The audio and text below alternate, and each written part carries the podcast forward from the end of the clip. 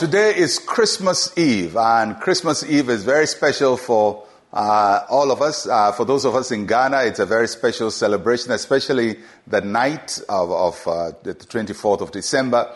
Uh, for most parts in uh, people in other parts of the world, Christmas Eve is also very special. And uh, we trust that as we celebrate this day and, and enjoy all the fun that goes with it, that we still keep our minds centered on Christ Jesus the real reason for the season. So we go back to the scriptures to Matthew chapter 2 verse 10. And when they saw the star, they rejoiced with exceedingly great joy. This is in reference to the wise men. They had been to the palace of King Herod to make enquiry about the king who has been born.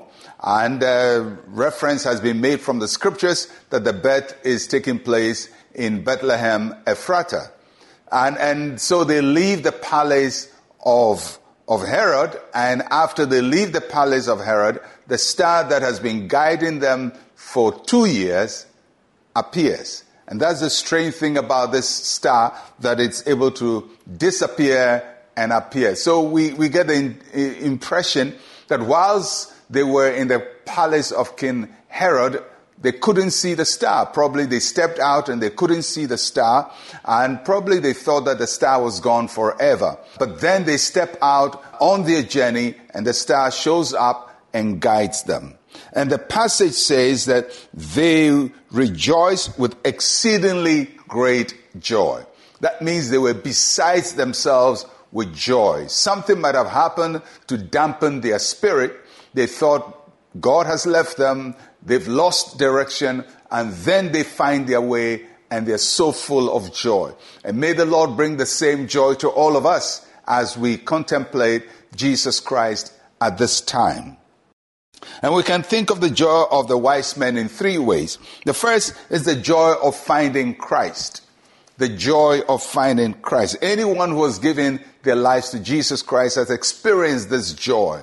When you pray and ask Jesus to come into your heart, there's so much joy, there's so much peace in your heart.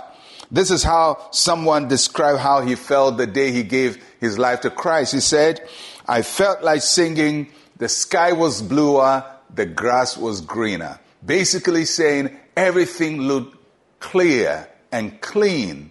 It looks like God had wiped away the slate and cleaned all the debris and, and make things new. It is the joy of finding Christ. That is the joy the wise men felt, the joy of rediscovering their way to the Lord Jesus Christ. Then there is the joy of following the Lord.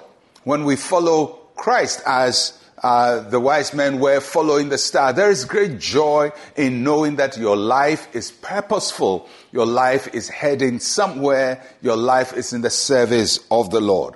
There is an old chorus we used to sing It is a great thing to serve the Lord. The joy of serving the Lord.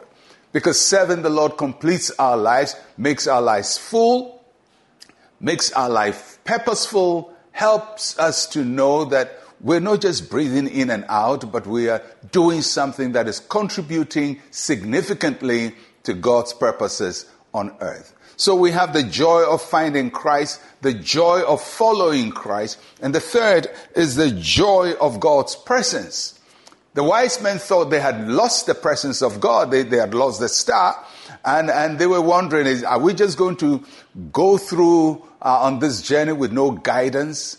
Are we just going to do it on our own? And then the star reappears. God says, I never left you.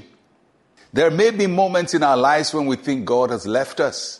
It may be a moment when you think, oh, I can't find my way clear. I can't see my way clear. But then God continues to lead us, especially as we read His Word and read the Bible, His guidance becomes clear to us. The joy of God's presence. And today, as we uh, remember Jesus Christ and His birth, may you have the joy of finding Christ, the joy of following Christ, and the joy of God's presence wherever you go Wherever you celebrate with your family and friends, may this joy, exceedingly great joy, fill your heart. Let us pray. Say with me, Heavenly Father, I am thankful that you revealed your Son to me. Thank you for the joy of following and serving you.